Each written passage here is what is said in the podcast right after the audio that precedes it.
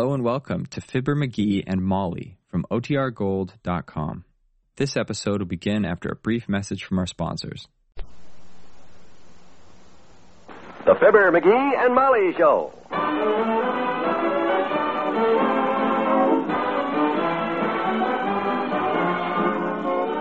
NBC and Tums bring you Fibber, McGee, and Molly transcribed. The show was written by Phil Leslie and Ralph Goodman and directed by Max Hutto.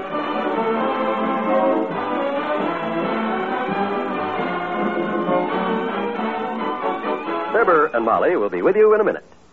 This is Don Wilson. Do you know why Tums are called the Don't Wait Relief for acid indigestion? Well, it's simple. With Tums on hand, you don't have to wait even a minute for safe, pleasant relief. There's nothing to mix. You don't even need water. Yes, Tums go right to work, give you top speed relief whenever some favorite food, smoking, or overindulgence causes heartburn, sour stomach, or that unpleasant gassy fullness.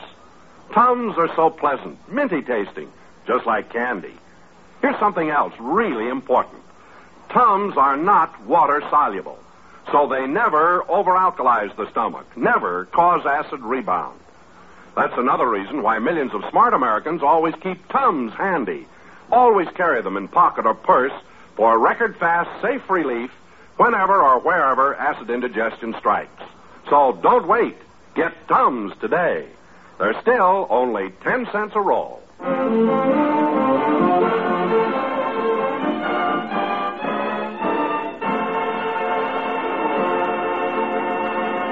I don't know what time it is at your house, but it's half past four in the morning up here at Lake Wapahokee, where Mr. McGee and two of his friends are on a duck hunting trip. They're huddled around the table in their cabin right now having their breakfast. More coffee, McGee? Herb? Still a couple of cups in the pot. Ah, I'll take some more, Doc. Boy, I'm sleepy. How about you, Herb? Coffee? No thanks, Doc. I'm too excited. Boy, I can't wait to get down there to that lake. I, I sure hope there's lots of ducks. Yeah, we ought to get some good shooting, Herb. You just watch me, boy, and do like I do. You'll get ducks. That you watch me advice is very sound, Herb. In fact, don't ever take your eyes off him. Be a little hard to shoot ducks that way, won't it? Well, when you're out with McGee and a loaded shotgun, there's a few little rules to remember. First of all, don't ever get in front of him. Don't, huh? No. I don't like anybody in front of me, Herb. Makes me nervous. Oh. Yes, it makes him nervous, Herb. And the first time he shoots right over your shoulder, I imagine it'll rattle your nerves a little, too. Uh, yeah. Oh, I wouldn't actually. So remember, when we get into the duck blind, you and I stay behind him, see? Right. And when the ducks come in, watch it. Because if they sweep past us while he's shooting and he starts to pivot, don't mess around. Just fling yourself face down in the mud. Ah. Flop down in the mud? Oh, you'll get a little dirty, of course, but the dirt will come off. If you don't throw yourself flat, the top of your head will come off. Oh, look who's talking. Ha!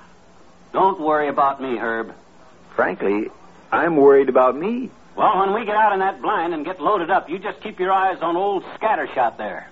When he gets excited, he's murder. More coffee, anyone? No thanks. When Doc starts shooting, he sprays that 12 gauge around like he was watering the lawn. Ha! Well, don't worry. I'll watch both of you. Oh, but hey, shouldn't we get started, fellas? It'll be daylight in half an hour. Yeah, come on, blabbermouth. Get moving. Okay. We want to be down at that lake and all settled in the blind before it gets light. Now, put your dishes over there. We'll wash them later. Yeah, well, here's mine. Uh, I'm going to go get some more shells out of the car. Boy. Where'd I put my boots? Oh, on the bed.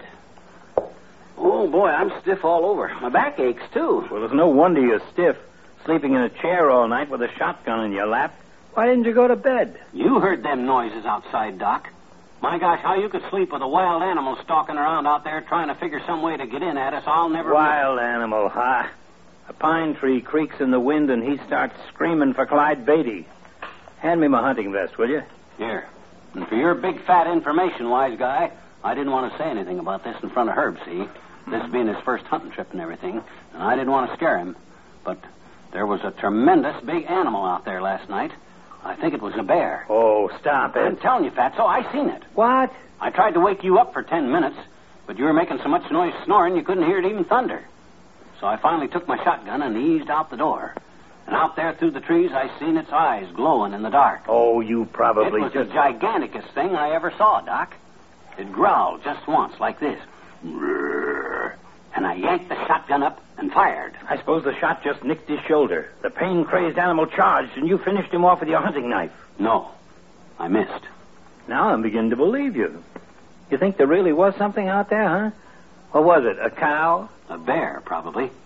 It took off when I shot, disappeared. So I come on back in. Oh, I don't think it's a. Hey, did you see any tracks outside there, Herb? McGee claims there was something outside the cabin last night. Yeah, well, he's right. I was just going to tell you. Look what I found on the road out there. You won't believe me, huh? What is it, Herb? A hunk of fur? No, broken glass. What? You must have left your car lights on last night, Doc. Some dirty vandal took a pot shot at him and smashed both headlights. What? Oh, my gosh. well, gee whiz, how'd I, how'd, I, how'd I know what it was? Looked like a bear to me with them big eyes glowing. Of all this I'll stupid- pay for it. I'll pay for it. Well- Come on, Doc. Let's get down to the lake. Them ducks will start moving at daylight. Come on, Herb. Grab your gun. Quit fooling around. Let's...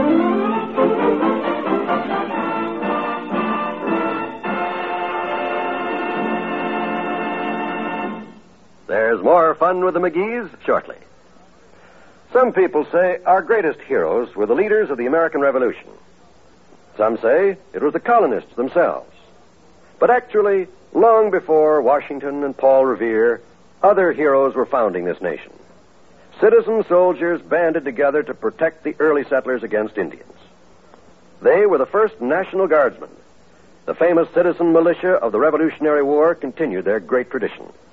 And today, too, men who want to protect their homes, their loved ones, in peace as in war, are joining the National Guard.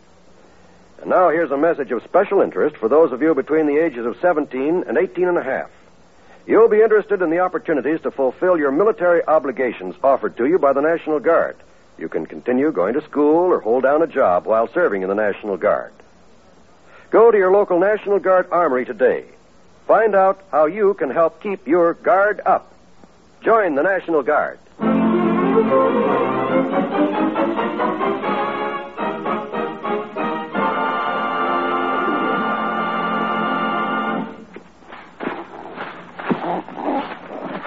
Watch the mud hole there, fellas. Come on. Watch the brush there, Herb. Come on. Sky's getting gray. It won't be long, huh? Gee, I hope we get some ducks. My wife will get a big kick out Well, of here, here we are, guys. Here's the blind. Hey, this is swell. Yeah, it's nice and dry. Yeah. Set the lunch down. Boy, we're right on the edge of the lake. So this is how you build a duck blind, huh? Just brush and corn stalks and... Yeah, just camouflage, that's all. Now, when the ducks come in to light on the lake, you see. Hey, I see some already, I think. Way up there. Those little specks, look. They're too high, Herb. Keep your head down, though. Don't let them see you. Got to keep ourselves hidden. Oh, sorry. Oh, that's all right. You'll learn. Where's the shells? Here, Doc. You'll learn, Herb. As soon as I find my duck call here, the next flight that comes over, I'll start calling and bring 'em down low, see? Well, And when I blow it this time, Doc, don't slap me on the back and holler, look at 'em come. I nearly swallowed the dad ratted thing the last time. As I recall, I didn't holler, look at 'em come. I hollered, which way'd they go? Aw. You scared every duck in 20 miles. Sit down, Herb. We can shoot sitting and they won't see us. Yeah, there, there's quite a bit of technique to this duck hunting, Herb. Anything at all you want to know, boy, anything, you just... Ask me. Right. I usually get the ducks for all of us. Oh, is that so? Now, just a darn minute, Braggy. You seem to have forgot who it was that shot the most ducks the last trip. Twelve of them. It wasn't you, Fatso. Wasn't you either. It was Mort Toops. Hey, Fib, isn't that... Okay, so it was Mort Toops. But who was next with ten ducks? It wasn't you. Uh, Fib? Uh, uh, uh, It wasn't you hey, either, blabberhead. It was Fred Krupp. Hey, uh, fellas. yeah, but then who was next, wise guy? Aha, come on, admit it. Fellas. Hey, hold it. Pipe down, Herb. Answer me, Fatso. Who was next? Who got the most ducks after Morton Fred Krupp? Who? Okay, it was you. Darn right it was me. And I got a picture of that duck to prove it, too. One duck. Big deal. Well, somebody ought to shoot, so here goes. Whoa, hey. Hey, hell, holy shit. I, I got one, Doc. Fib, I got one. They're gone. My gosh, Herb, why didn't you warn us they were coming over? I'd have got four or five of them. Well, I tried to, but you guys wouldn't shut up long enough. That's a good shot, Herb. How do you like that guy? His first time out, and he gets himself. Hey, watch it! Here comes some more. To the left, low. Shoot, fellas. Ah, that's the old eye doctor. Got a pair. Good shooting, Doc. I got another one. Hey, why didn't you shoot, McGee? It was an easy shot. If you will kindly remove your big fat carcass off of the box of shells, Butterbag, I'll load my shotgun. All the stupid places to set a tub of lard right on.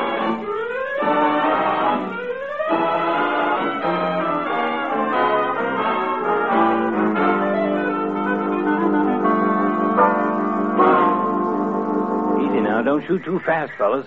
Look at them come. I got one. I got one. Missed. I think you're leading them too far. I think you're shooting behind them. Sights must be crooked. Oh, you'll get some ducks. Look, way down the lake. Here comes another flight. Oh, there must be a million of them. They're heading right this way. Now keep your head down. We won't shoot this time. You take 'em, Sonny. You'll murder 'em. Gee, thanks, Doc. Boy, I'll let 'em get so close I can't miss 'em. Hey, they're turning away. They went up. Something scared scared 'em. Howdy, gents. Good morning. Howdy. Oh, for the who the heck are you, Bud? Come busting in here scaring away the ducks. We're trying to hunt here. Well, now, I didn't figure you were fishing, young fella. My name's Cloppinger, special county game warden for this lake only. I have to see your hunting license. Hmm. Oh, well, fortunately. If you've got licenses, and if you ain't, I'll have to haul you up in front of Justice Peterson. Have to confiscate your ducks, too. I hope you got some mallard hens. They're my favorite. Nice. Here's fat- my license, Warden, right here. Yeah, here's mine, Warden. And here's mine, Bud. Huh. Brand new one, huh? Well, shucks. Can't win every time, I guess. No. Now, if you don't mind, you're scaring the ducks away standing here gabbing. Caught a fella hunting without a license last week, though. Four ducks he had, canvasbacks. My wife stuffed them with sage dressing, like a turkey. Sounds fine. Now, if Had you Judge don't... Peterson over for dinner. Got a mighty fine tooth for roast duck, the judge has. Yeah? Only fella I know that can bite into a roast duck and tell you if it's canvasback or sprig. Claims the sprig are a little gamier, the judge claims. Hey, look. Would you get your head down, Warden? There's another flock of ducks coming this way. And... Hey, look at at 'em come. Stay down, fellas. Quiet. Well, I gotta get along. Left the judge back there. Hey, Judge! See where you are. They got licenses. We'll find the other side of the lake, Judge. Look at the duck. Gone. A mile high. Oh, this is ridiculous.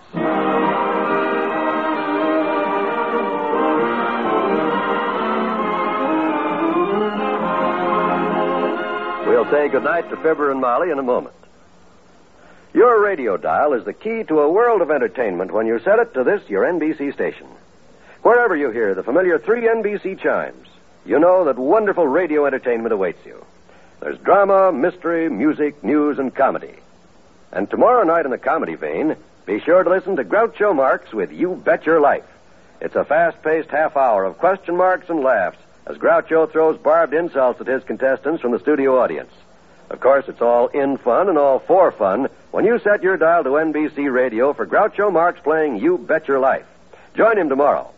The same night, you can hear Willard Waterman in the blustering role of Throckmorton P. Gildersleeve, the great Gildersleeve. A riot of family comedy fun when Throckmorton bumbles his beleaguered way through another escapade as Summerfield's water commissioner. You'll agree we know that Wednesday's wonderful when you set your dial right here to this station for all of the fine entertainment broadcast over the NBC radio network. Listen tomorrow.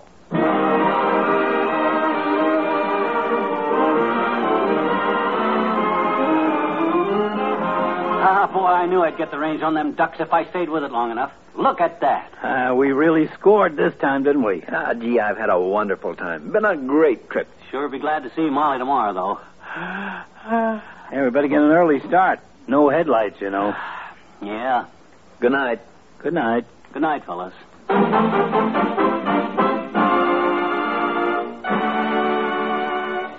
NBC and Tums have brought you the Fibber, McGee, and Molly program, transcribed with Arthur Q. Bryan as Dr. Gamble, Parley Baer as Herb Travis, and Jess Kirkpatrick as the warden.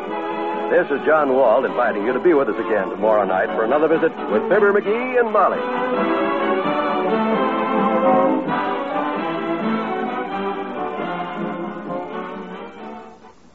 Laugh with Senator Ford and Can You Top This on the NBC Radio Network.